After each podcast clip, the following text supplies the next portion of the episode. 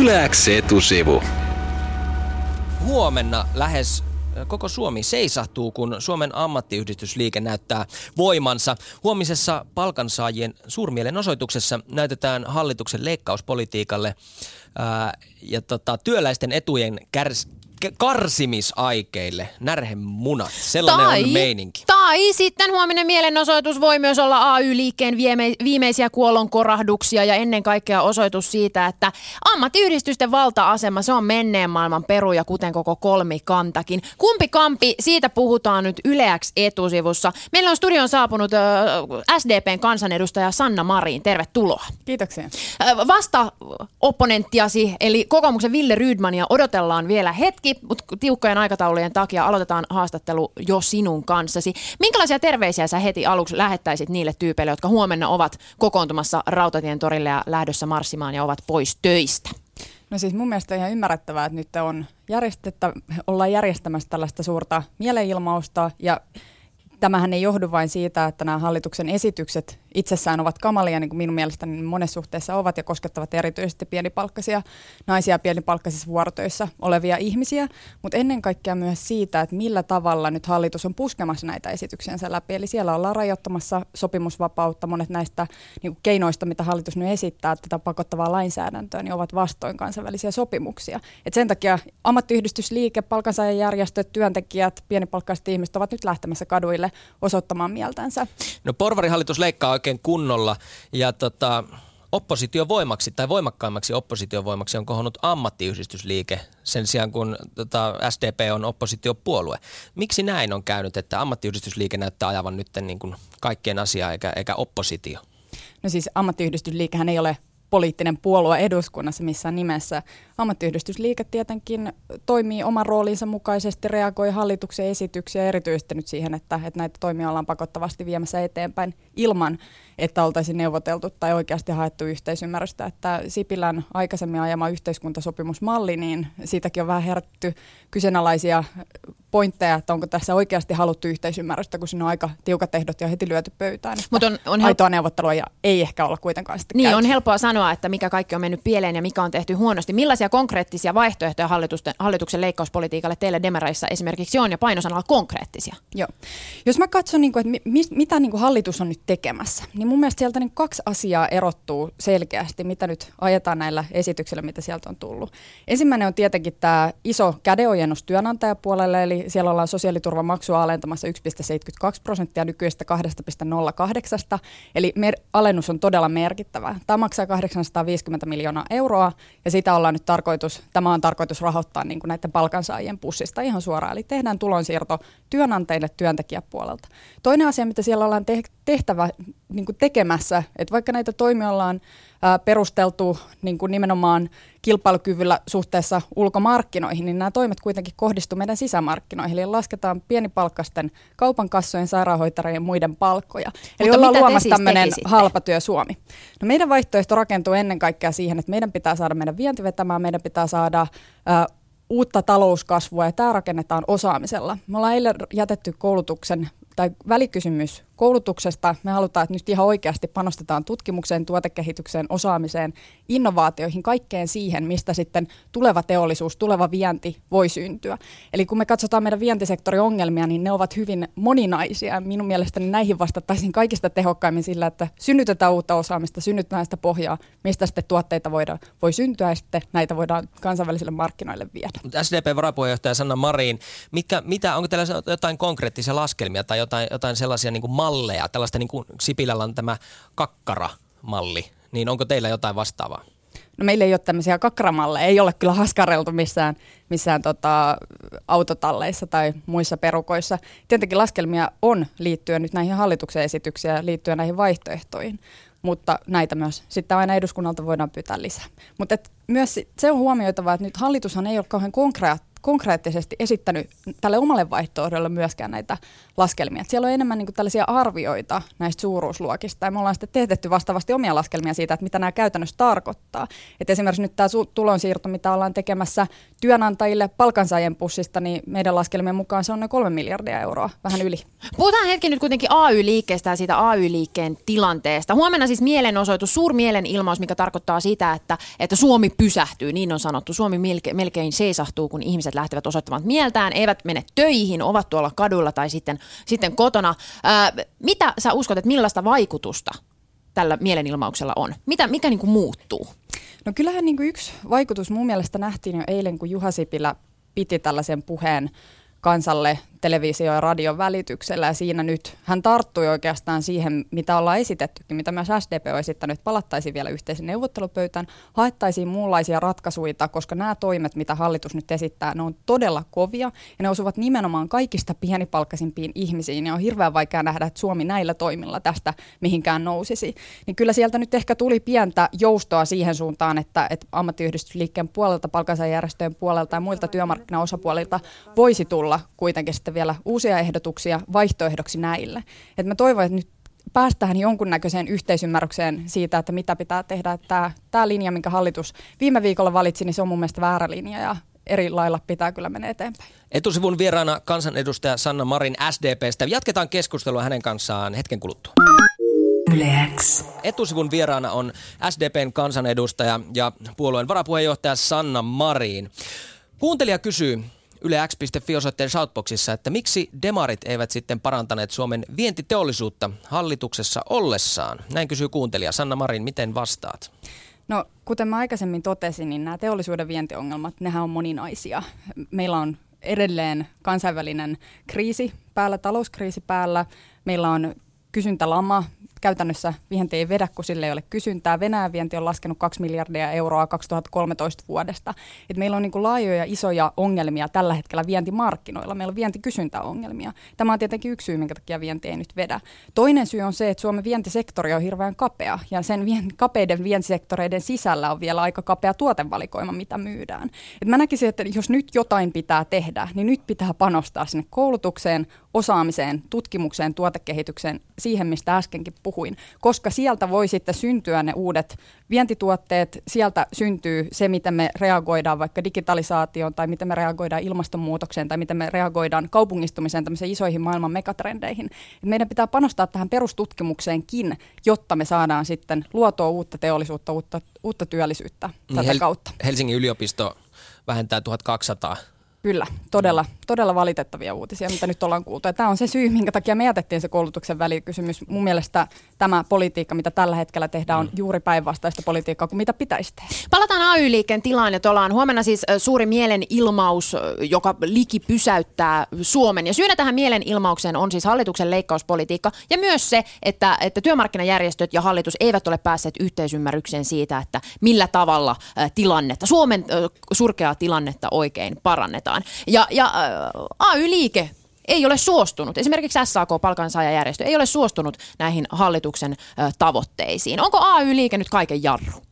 No siis mun mielestä ihan selkeä, minkä takia ammattiyhdistysliike tai palkansaajajärjestöt eivät ole suostuneet. Eihän tämä hallituksen talouspolitiikka toimi. Se ei tule toimimaan, koska Suomen isoimmat ongelmat eivät ole siinä, että meidän kotimarkkinoilla palkat ovat liian isoja. Se, että sairaanhoitajilla tai opettajilla tai kaupan kassoilla on liian isot palkat. Eihän se ole meidän ongelma. Nyt hallituksen toimet käytännössä, mitä siellä esitetään, niin on näiden palkkojen alennuksia. Siis sehän pienentää entisestään kotimaista kysyntää, kotimaista ostovoimaa ja sitä kautta tätä talouden tilannetta. Mun mielestä on ihan loogista ja ainoa järkevä tapa niin kuin toimia tässä tilanteessa on vastustaa näitä hallituksen mutta, järjettömiä mutta leikkauksia ja esityksiä. Mutta suomalaisen kolmikannan, eli siis hallituksen, työnantajajärjestöjen ja palkansaajajärjestöjen muodostavan triangelin kaksi kärkeä ovat sitä mieltä, että tämä toimii ja kolmas taas ei. No mun mielestä on kyllä aika mielenkiintoista, miten hallitus on ottanut aivan puhtaasti EK-agendan omaksensa. Siis tämä on ihan selkeä työnantajien edunmukaista politiikkaa, mitä nyt ajetaan. Siellä ajetaan käytännössä työnantajien välillisten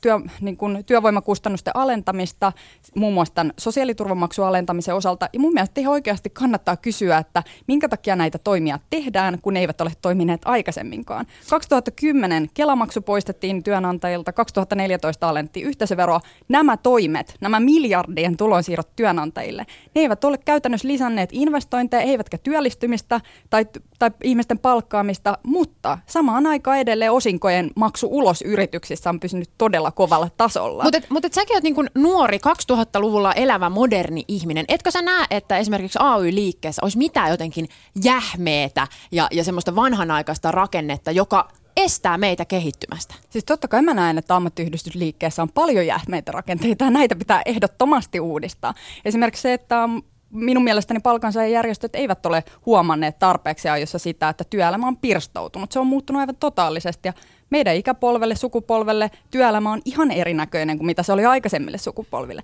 Tähän todellisuuteen ammattiyhdistysliike on herännyt liian hitaasti ja minun mielestäni heillä on nyt aika paljon kirimistä siinä, että vastataan myös nyky, nykyisten nuorten ikäpolvien työmarkkinahaasteisiin. No demareiden Sanna Marin, mitä luulet, jääkö huominen päivä perjantai 18.9. 2015 historiankirjoihin ammattiyhdistysliikkeen kuolon karjaisuna vai voiman näyttönä? Äh, voi olla, että, että se ei jää kumpanakaan. Mä toivon, että huomenna on ihmisiä paljon kaduilla kertomassa sen oman huolensa hallitukselle, että nämä leikkaukset ovat epäoikeudenmukaisia ja sen lisäksi, että ne ovat epäoikeudenmukaisia, ne eivät myöskään tule toimimaan.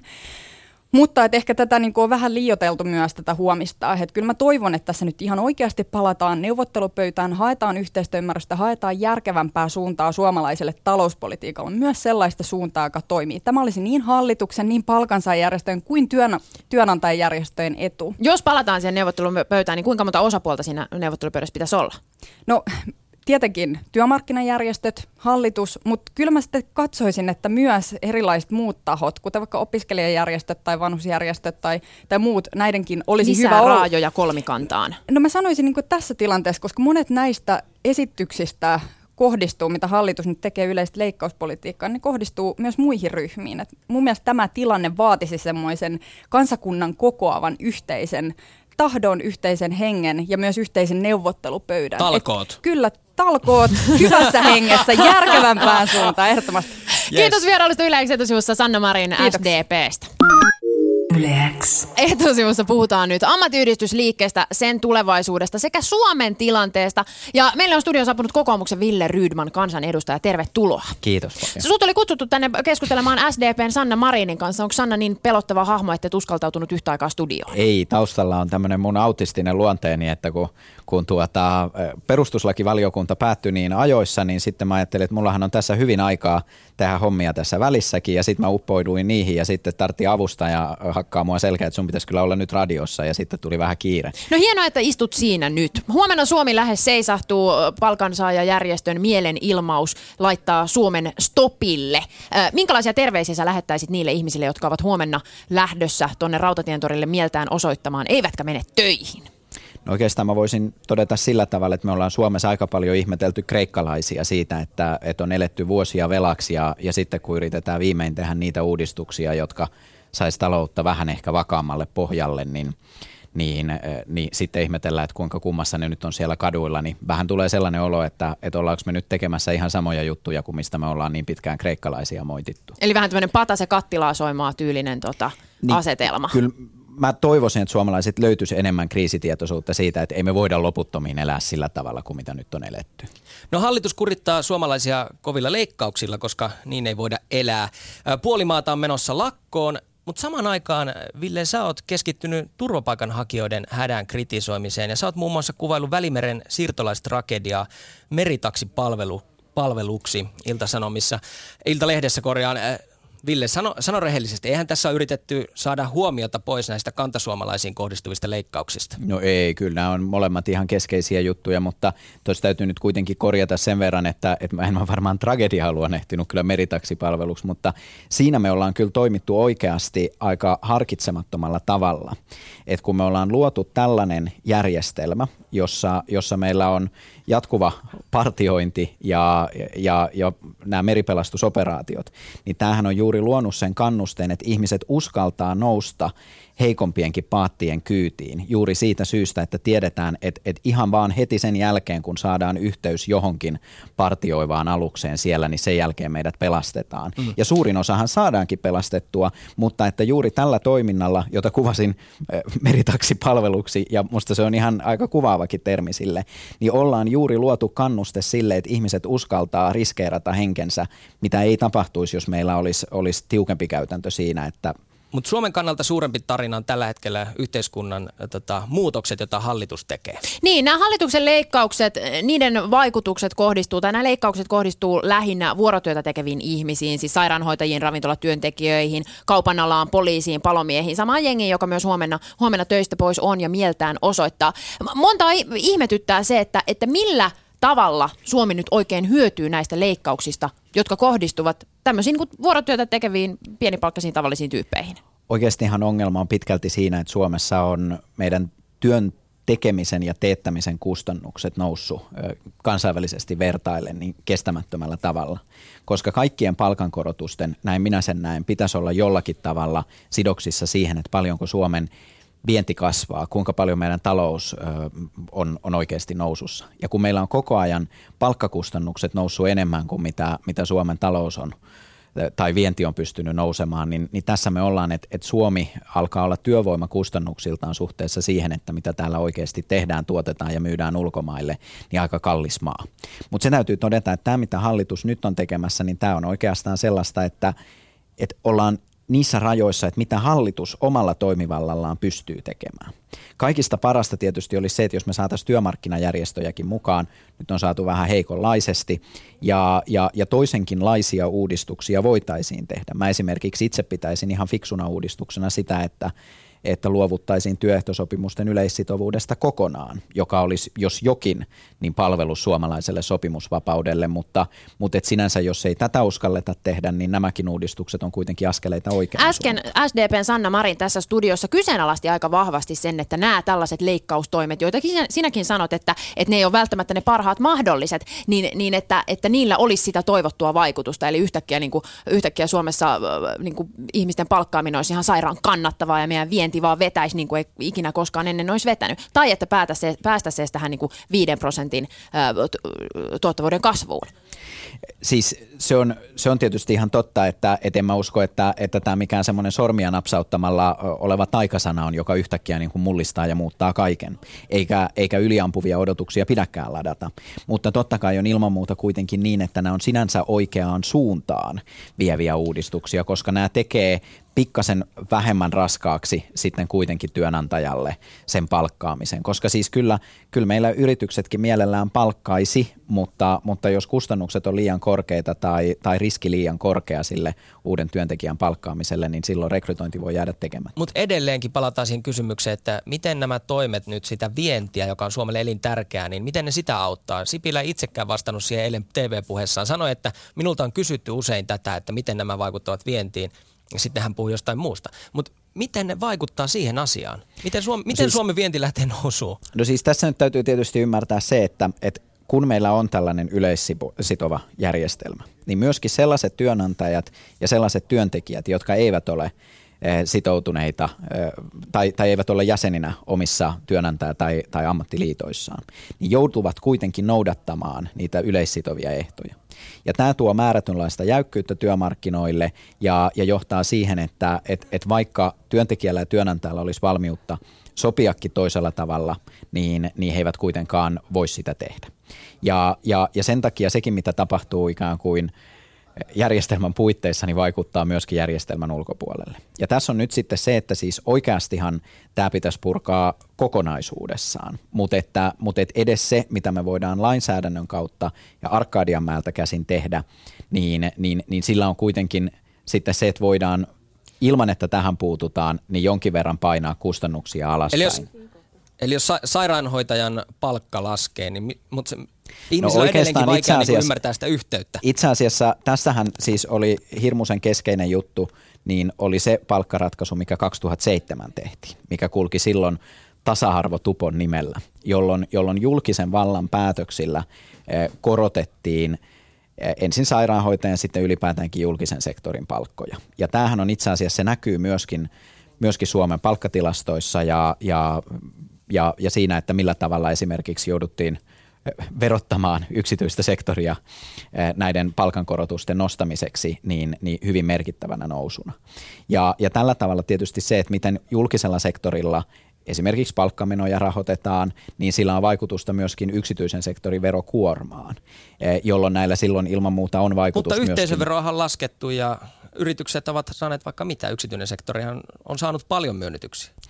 Niin, ei tämä oikeastaan sellainen niin kuin myönnytyskysymys, kun me eletään kansainvälisessä markkinataloudessa, niin yritys valitsee sijoittumispaikakseen sellaisen paikan, jossa yritys pystyy tuottamaan omistajilleen voittoa. Ja nimenomaisesti tässä tarkoituksessa esimerkiksi yhteisöveron alentaminen oli oikeansuuntainen päätös, jolla epäilemättä on ollut vaikutuksensa myöskin siihen, että kuinka kiinnostava investointiympäristö Suomi on. Mutta se ei siltikään vielä ratkaise sitä ongelmaa, että me ollaan oikeasti siinä ongelmassa, että me ollaan itse asiassa euroalueen talouksissa tällä hetkellä se, jossa talous sakkaa kaikista pahimmin. Etusivun se studiossa tarkoittaa sekä verotus että sitten istuu muihin. kokoomuksen kansanedustaja Ville Rydman. Jatketaan hänen kanssaan keskustelua kohta lisää siitä, että mitä Suomessa oikein huomenna tapahtuu ja mitä tuo suurmielen ilmaus suomalaisen yhteiskunnan ja, yhteiskunnan ja sen elinten kannalta tarkoittaa. Yleäks. Me puhutaan nyt AY-liikkeestä. Huomenna Suomi seisahtuu ja vieraana kokoomuksen Ville Rydman. Niin, huomenna mielenilmaus, joka laittaa Suomen stopille ja, ja syynähän tähän mielenilmaukseen on, on se, että palkansaajajärjestöt ovat tyytymättömiä hallituksen leikkauspolitiikkaan ja lähtevät kadulle osoittamaan mieltään hallituksen leikkauksia vastaan. Ja mielenilmaukseen on syynä myös se, että Suomessa ei ole päästy sopuun niistä isoista päätöksistä, joista olisi pitänyt yhdessä sopia. Onko AY-liike kaiken jarru, Ville Rydman? En tiedä onko se kaiken jarru, mutta, mutta että kyllä se tietysti on vahva tekijä suomalaisessa yhteiskunnassa ja sen verran vahva, että usein vaikuttaisi olevan niin, että, että meillä AY-liike pitää julkista päätöksentekokoneistoa jonkinnäköisenä panttivankinansa. Sä oot kirjoittanut pamfletin, jonka mukaan aika on ajanut AY-liikkeen ohi.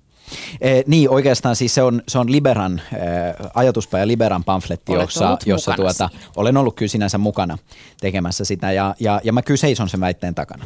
Koska, koska siis aikanaanhan kuitenkin ammattiyhdistysliike on syntynyt aika erilaisessa maailmassa, jossa on ollut ensin tai, tai se on ikään kuin sen säätyyhteiskunnan murtumisen jälkeen, kun väkeä on paljon kaupungistunut, eh, yhteiskunta on alkanut teollistua ja, ja sitten on ollut selvästi omistavaa luokkaa ja selvästi työtä tekevää luokkaa. Niin ammattiyhdistysliikehän on syntynyt ikään kuin työväenluokan yhteistyöksi ja, ja oikeuksien turvaamiseksi. Ja voidaan nähdä, että, että omana aikanaan sillä on ollut iso ja tärkeä yhteiskunnallinen merkitys selvästi yhteiskunnallisesti heikommassa asemassa olevien puolustamisessa. Mutta nykyisessä yhteiskunnassa työn luonne on muuttunut aivan olennaisesti. Meillä ei ole ollenkaan niin selvästi kuin ennen vanhaan omistavaa tai työtä tekevää luokkaa, vaan suunnilleen kaikki omistaa jotakin ja suunnilleen kaikki tekee jotakin työtä. Ja, ja ammatitkaan eivät ole enää samanlaisia kuin mitä ne on ollut ammattiyhdistysliikkeen perustamisen aikoina, mutta tämä ei ole silti vaikuttanut ollenkaan siihen, että mikä on ammattiyhdistysliikkeen yhteiskunnallinen ja poliittinen valta. Tällä hetkellä itse asiassa kaikista suurinta AY-valtaa käyttää pikemminkin itse asiassa varsin hyvätuloiset työntekijät, jotka, jotka ovat saaneet sen AY-liikkeen kautta rakennettua itselleen varsin vahvan edunvalvonta. Eli sun mielestä se ammattiyhdistysliikkeen käyttämä valta on epäsuhdassa siihen rooliin tai asemaan, mikä sillä nykyyhteiskunnassa pitäisi ilman olla? Muuta, ilman muuta näin. No mutta minkälainen olisi suomalainen yhteiskunta ilman ammattiyhdistysliikettä? No se olisi todennäköisesti joustavampi, vauraampi ja, ja sellainen yhteiskunta, jossa olisi vähemmän työttömyyttä. Kuka valvoisi silloin nyt. työläisten etuja? Työtä tekevien ihmisten etuja? Siis ensinnäkin täytyy ottaa se, että siis totta kai on niin, että et, et ihmisillä täytyy olla yhdistymisvapaus. Et mä en ollenkaan näe, että tulevaisuudessakaan, vaikka meillä olisi vapaampi työmarkkinajärjestelmä, että se vapaa työmarkkinajärjestelmä olisi sellainen, että siinä ei ammattiyhdistysliikettä olisi olemassa ollenkaan. Mutta sillä ammattiyhdistysliikkeellä voisi olla esimerkiksi tämmöinen suosituksen antajan rooli tai, tai, tai neuvoa antava rooli erinäköisissä oikeudellisissa kysymyksissä, mutta tämä nykyinen järjestelmä, jossa joukkovoimalla pystytään hinnoittelemaan – työvoiman hinta ohi markkinatason ja rakentamaan työsopimuksista sen verran jäykkiä, että ne ei mahdollista joustavuutta siinä välissä, niin tämä muodostaa yrityksille, työnantajille merkittävän haitan ja myöskin ongelman sen suhteen, että et, et koska järjestelmä on niin jäykkä, niin ei uskalleta myöskään palkata niin paljon. Mutta aivan hyvinhän Suomi on Suomi on pärjännyt tähänkin asti. No Suomi eihän ole. Suomihan on, yksi hirveissä maailman, ongelmissa. Suomi on yksi maailman vauraimmista maista. Täällä on tota, koulutus on hyvällä tasolla ja ka- kaikki asiat on niin kuin tähän mennessä vuosikymmenien ajan ollut hyvin. Mikä on muuttunut niin dramaattisesti, että no, se ei enää siis, toimi? Siis itse asiassa näin on joskus ollut, mutta Suomihan on tällä hetkellä kyllä itse asiassa Euroopan pikemminkin ongelmavaltioita. Et siis jos vertaa, sanotaan vaikkapa Kreikkaan, niin, niin Kreikallakin on loppujen lopuksi tällä hetkellä ruususempi tilanne, jos katsoo sitä, että paljonko, paljonko esimerkiksi taloudella on kasvunäkymiä kuin meillä. Me ollaan oikeasti isoissa vaikeuksissa ja osaltaan siihen on vaikuttanut juuri se, että meillä on ollut yhteiskunta hirmu hidas reagoimaan yhteiskunnan muutoksiin. Ennen kuin sä saavuit tähän studioon, niin täällä istuu SDPn Sanna Marin, joka kritisoi hallituksen leikkauspolitiikkaa ja hallituksen äh, niin kuin toteuttamaa ohjelmaa sillä, että, että se pelaa täysin, niin kuin, se on kuin suoraan jostain EKn ohjekirjasta, että näin tätä maata pitäisi hallita. Onko sun mielestä oikea tilanne sitten se, jossa niin kuin hallitus ja työnantajapuoli keskenään päättää, että miten tämä maa makaa ja, ja, ja palkansaajapuoli siinä pitää jotenkin niin kuin, äh, alistaa ja sen pitää alistua niin kuin kahden kahden vahvemman tahtoon. No, tässä on tietysti Sanna Marin edustaa SDPtä ja SDP on erittäin voimakkaasti yhteydessä SAK. Ja sinä edustat ja, kokoomusta, ja, joka on erittäin voimakkaasti yhteydessä varmaan EK.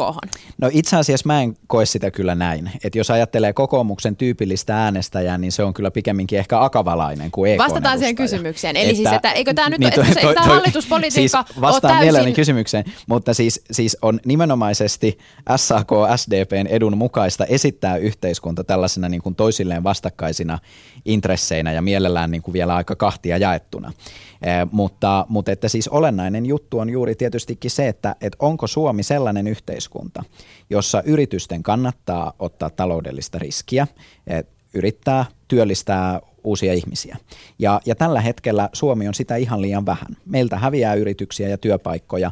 Ja, ja hyvässä yhteiskunnassa mä koen, että itse asiassa työnantajan ja työntekijän intressi ei ole oikeastaan ollenkaan vastakkainen, vaan ne on itse asiassa hyvinkin samansuuntaisia. Koska työn, sekä työntekijän että työnantajan etu on se, että se yritys menestyy. Mutta tällä hetkellä Suomen työmarkkinajärjestelmässä on sellaisia jäykkyyksiä, jotka tuottaa työnantajalle sellaisia ongelmia, jotka aiheuttaa myöskin työntekijäpuolelle aika isoja vaikeuksia, esimerkiksi juuri korkeana työttömyytenä.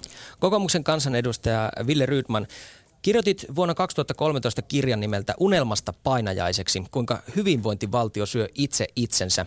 Ja kirjoitat tässä kirjassa, että suurin osa kaikista poliitikkojen antamista vaalilupauksista on muotoa. Lupaan ottaa rahaa niiltä, jotka eivät minua äänestä, ja antaa rahaa niille, jotka äänestävät. Onko Suomessa tapahtumassa juuri nyt niin kuin porvarihallitus on vallassa? Tämä on tietysti kärjistys, mutta tämä omalla, omalta osaltaan kuvastaa sitä, että et, et kyllähän, kyllähän todella on niin, että et poliitikot usein lupaavat, lupaavat omille eturyhmilleen jotakin ja ottaa pois sitten toisilta eturyhmiltä. Mm. Mutta, mutta itse asiassa mä koen, että tällä hetkellä on aika poikkeuksellinen tilanne siinä, että, että jos ajatellaan esimerkiksi perussuomalaisen, perussuomalaisten äänestäjää, niin, niin, niin voi olla, että, että on aika, aika vaikeaakin niellä eh, sitä taloudellista tilannetta, missä me ollaan ja niitä päätöksiä, mitä tehdään. Kuten mä aiemmin totesin, niin kokoomuslaisen äänestäjistä todennäköisesti suurempi osa on akavalaisia kuin EK-laisia, ja, ja, ja ei se nyt akavalaisillekaan ihan helppo tämä tilanne ole.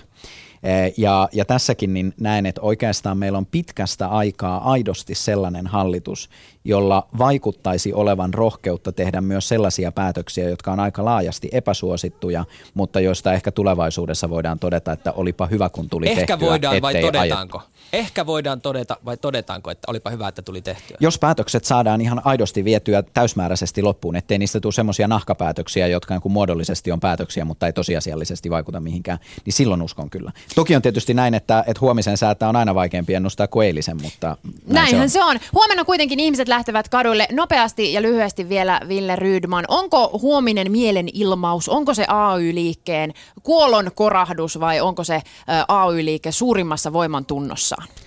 Mä toivon, että se on vanhakantaisen Suomen viimeinen serenaadi ennen kuin me alamme siirtyä kohti menestyvämpää ja hyvinvoivempaa yhteiskuntaa. No näin. Kiitos vierailusta Yle etusivussa Ville Rydman kokoomuksesta. Kiitos.